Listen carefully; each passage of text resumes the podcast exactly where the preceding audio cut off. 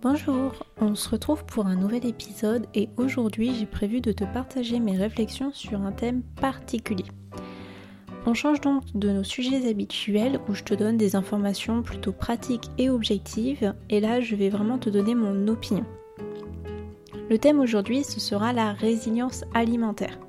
En fait, ce thème, c'est un peu comme si je le préparais depuis quelques semaines parce que il a un lien avec tout ce travail que je fais avec toi pour que l'on mange davantage de faits maison.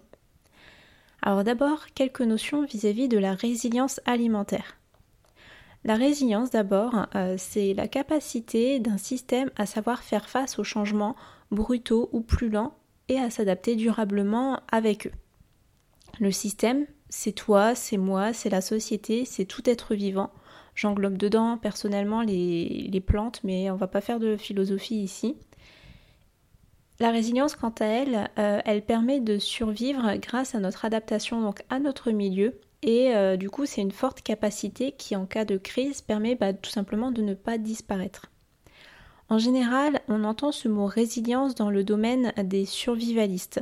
En fait, ce sont des personnes qui se préparent à tout type de crise, que ce soit une crise économique, climatique, sociétale ou encore terroriste, ou même une crise très locale comme le vol de sa propre maison, un accident de voiture, ou encore un séjour plus ou moins voulu en forêt.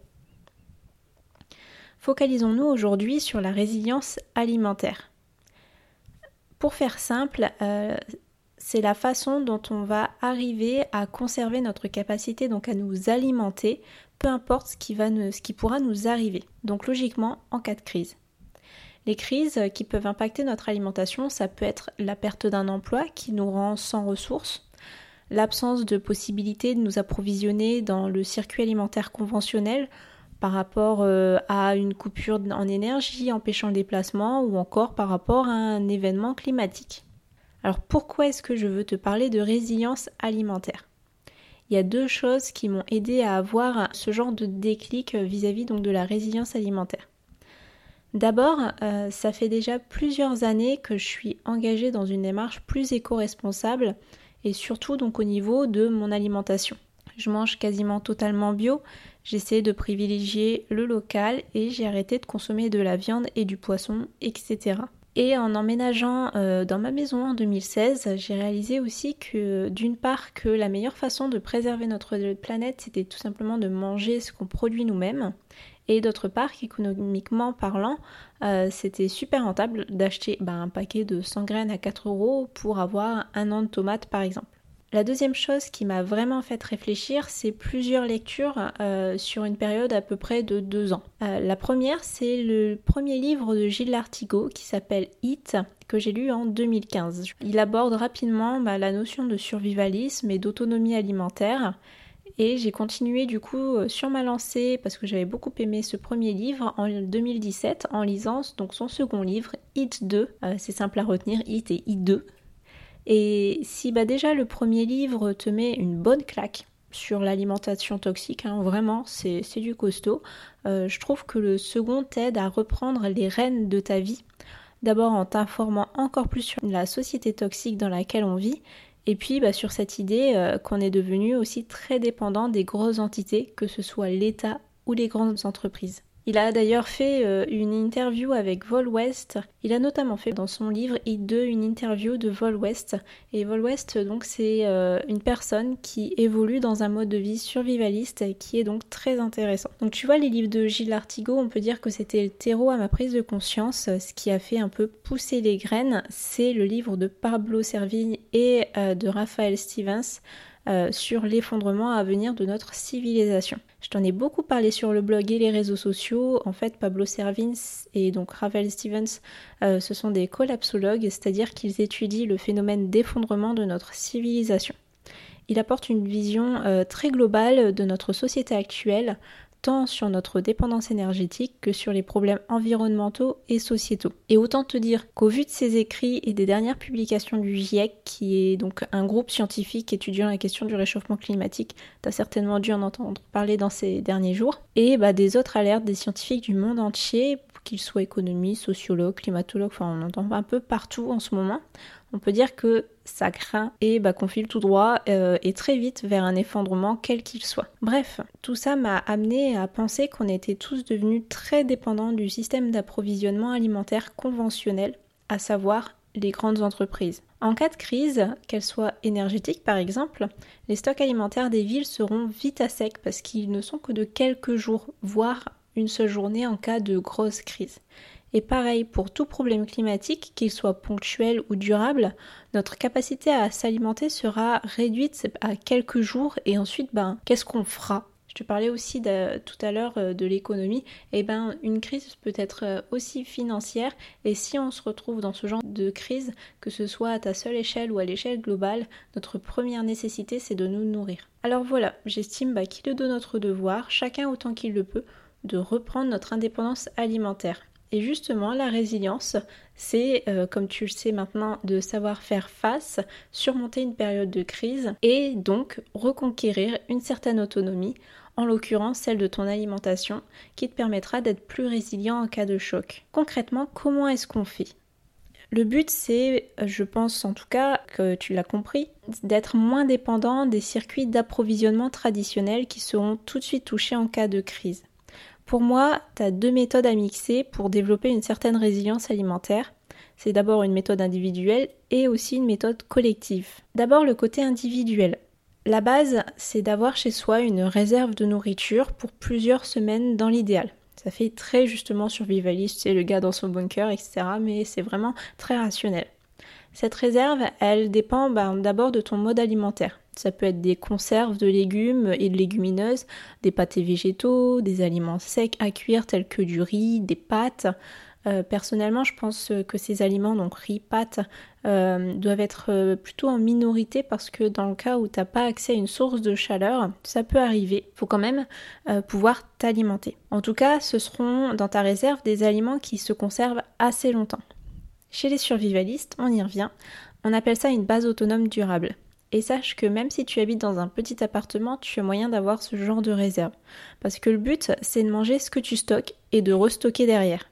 Donc t'es pas obligé d'avoir une pièce dédiée à tes réserves, ça peut être juste quelques placards où tu auras bah, quelques semaines de repas et où tu piocheras pour t'alimenter au quotidien dedans. Et puis bah, du coup tu reconstitueras ensuite tes stocks aux nouvelles courses. Par rapport aux conserves, pour les personnes qui sont sensibles aux conditions écologiques, mais aussi tout simplement parce que c'est la meilleure façon de continuer à bien s'alimenter en cas de crise, le mieux c'est de faire toi-même tes propres conserves. Donc de mettre tes préparations, tes légumes, etc. en conserve. C'est pas très compliqué et on n'est pas obligé d'avoir un stérilisateur chez soi pour que les bocaux se conservent longtemps. Cette réserve, elle te permettra de pouvoir te nourrir immédiatement si tu ne peux plus accéder à un supermarché quelconque. Ça évitera aussi de te ruer dans les rayons à la première heure, comme tout le monde le fera, et de voir bah, que tout est déjà dévalisé. Tu sais que tu auras ton propre stock qui sera préparé depuis des semaines. Le deuxième indispensable de cette autonomie individuelle, c'est de produire toi-même tes aliments. Ben oui, tu n'auras pas de problème si tu manges ce que tu produis, puisque ta source de nourriture, elle sera chez toi. Donc pas besoin d'aller au supermarché pour faire des achats et donc pas besoin d'énergie pour te déplacer et pas besoin de dépenser ton argent. Ça, c'est un gros travail à faire quand on est devenu totalement dépendant de l'approvisionnement extérieur.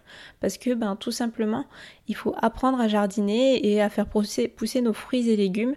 Et quand on n'a jamais vu une tomate pousser de sa vie, bah, c'est compliqué et long à mettre en place. D'où l'intérêt, justement, bah, de s'y mettre au plus tôt et pas quand il sera trop tard parce que l'apprentissage ça prend du temps et tu ne pourras pas improviser euh, quand le moment sera venu.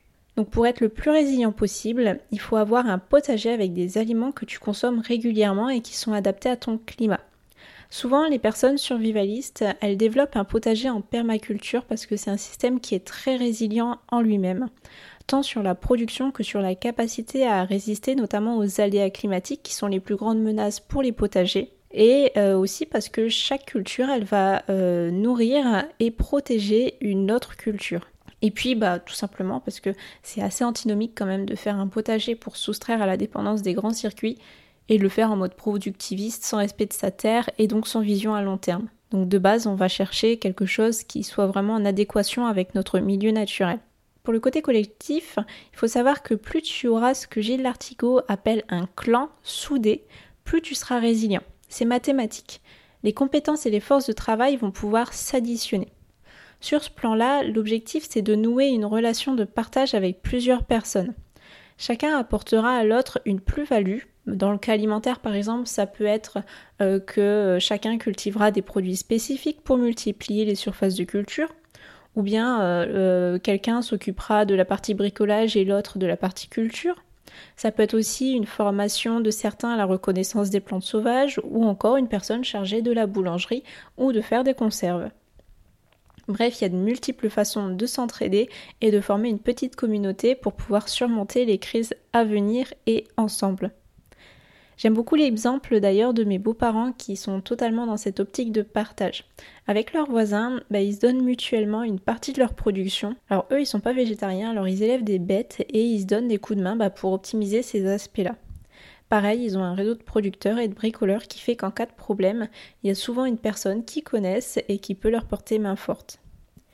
Et puis malgré tout, le simple fait de ne pas être isolé et de pouvoir compter sur son voisin ou quelqu'un de proche, c'est très rassurant lorsqu'on doit faire face à un changement. En dehors de l'aspect clanique, euh, il y a aussi le fait de moins consommer dans les grandes surfaces conventionnelles et plutôt privilégier les circuits courts. En effet, comme je te disais, euh, en cas de crise, toutes les personnes vont se ruer dans les supermarchés qui n'ont quasiment aucun stock et qui vont donc être totalement vides en quelques heures. Par contre, le petit producteur du coin, lui, il n'a pas ce problème puisqu'on va pas se ruer dans son champ pour cueillir ses légumes. Du coup, il pourra quand même assurer l'approvisionnement habituel, que ce soit en direct de la ferme ou, si le problème n'est pas énergétique, via les circuits locaux. Consommer dans des circuits alternatifs, c'est donc une chance supplémentaire de ne pas se retrouver en rate de nourriture. Tu as plusieurs possibilités pour ça, et chaque région a ses propres spécificités également, donc je t'invite à faire quelques recherches suivant l'endroit où tu es. Évidemment, tu as le marché traditionnel où tu vas privilégier les producteurs du coin plutôt que les revendeurs de Ringis. C'est simple, les producteurs du coin en général, ils ont des petites cagettes euh, en bois avec des produits euh, souvent pleins de terre et les revendeurs de Ringis, ils ont des cagettes avec des marques dessus, avec des fruits et légumes qui ne sont pas de saison, donc ça se repère assez vite. Tu as aussi les AMAP euh, qui sont le meilleur moyen d'approvisionnement parce que vous êtes regroupés en association. Et donc au niveau clan, c'est le top. Et puis euh, le producteur, tu le connais, tu sais d'où il vient, tu sais ce qu'il fait.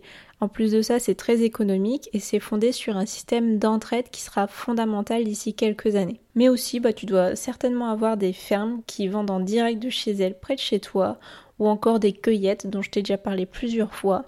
Et puis aussi, il y a la ruche qui dit oui, qui est une structure plus grosse mais qui a aussi ses avantages. Élargissons maintenant un peu notre champ de vision par rapport à cet aspect collectif. En cas d'effondrement, selon la vision des collapsologues, c'est-à-dire un effondrement global de notre civilisation, la mondialisation elle pourra plus exister telle qu'elle est actuellement. C'est donc se préparer efficacement que de développer un approvisionnement local de qualité. Parce que comme ça, les agriculteurs de nos régions seront plus enclins à produire de tout et donc à pouvoir nous nourrir correctement.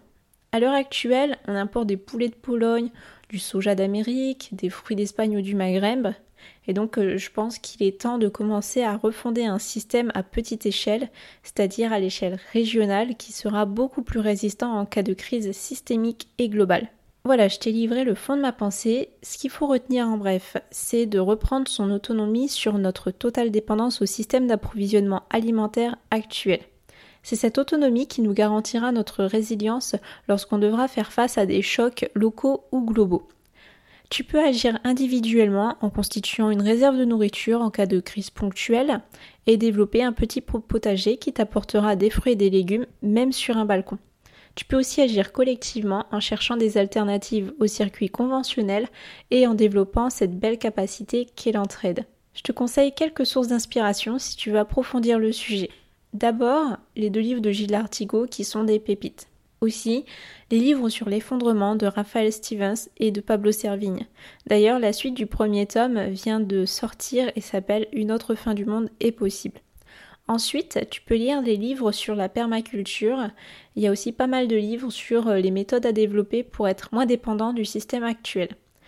Je connais pas les maisons d'édition, mais sans faire de publicité, tu as une bonne sélection dans les magasins nature et découvertes. Enfin, tu peux regarder des vidéos YouTube, notamment donc celle de Vol West, dont la chaîne s'appelle Le Survivaliste, qui parle justement du fait de cultiver son potager et de constituer des réserves. Cet épisode est maintenant terminé. je prends un peu de vacances pour les prochaines semaines, alors on se retrouve pas dans deux semaines, mais dans un mois, le 21 novembre. D'ici là, prends soin de toi et n'hésite toujours pas à t'abonner et à aller faire un petit tour sur le blog Graines de réflexion. A très bientôt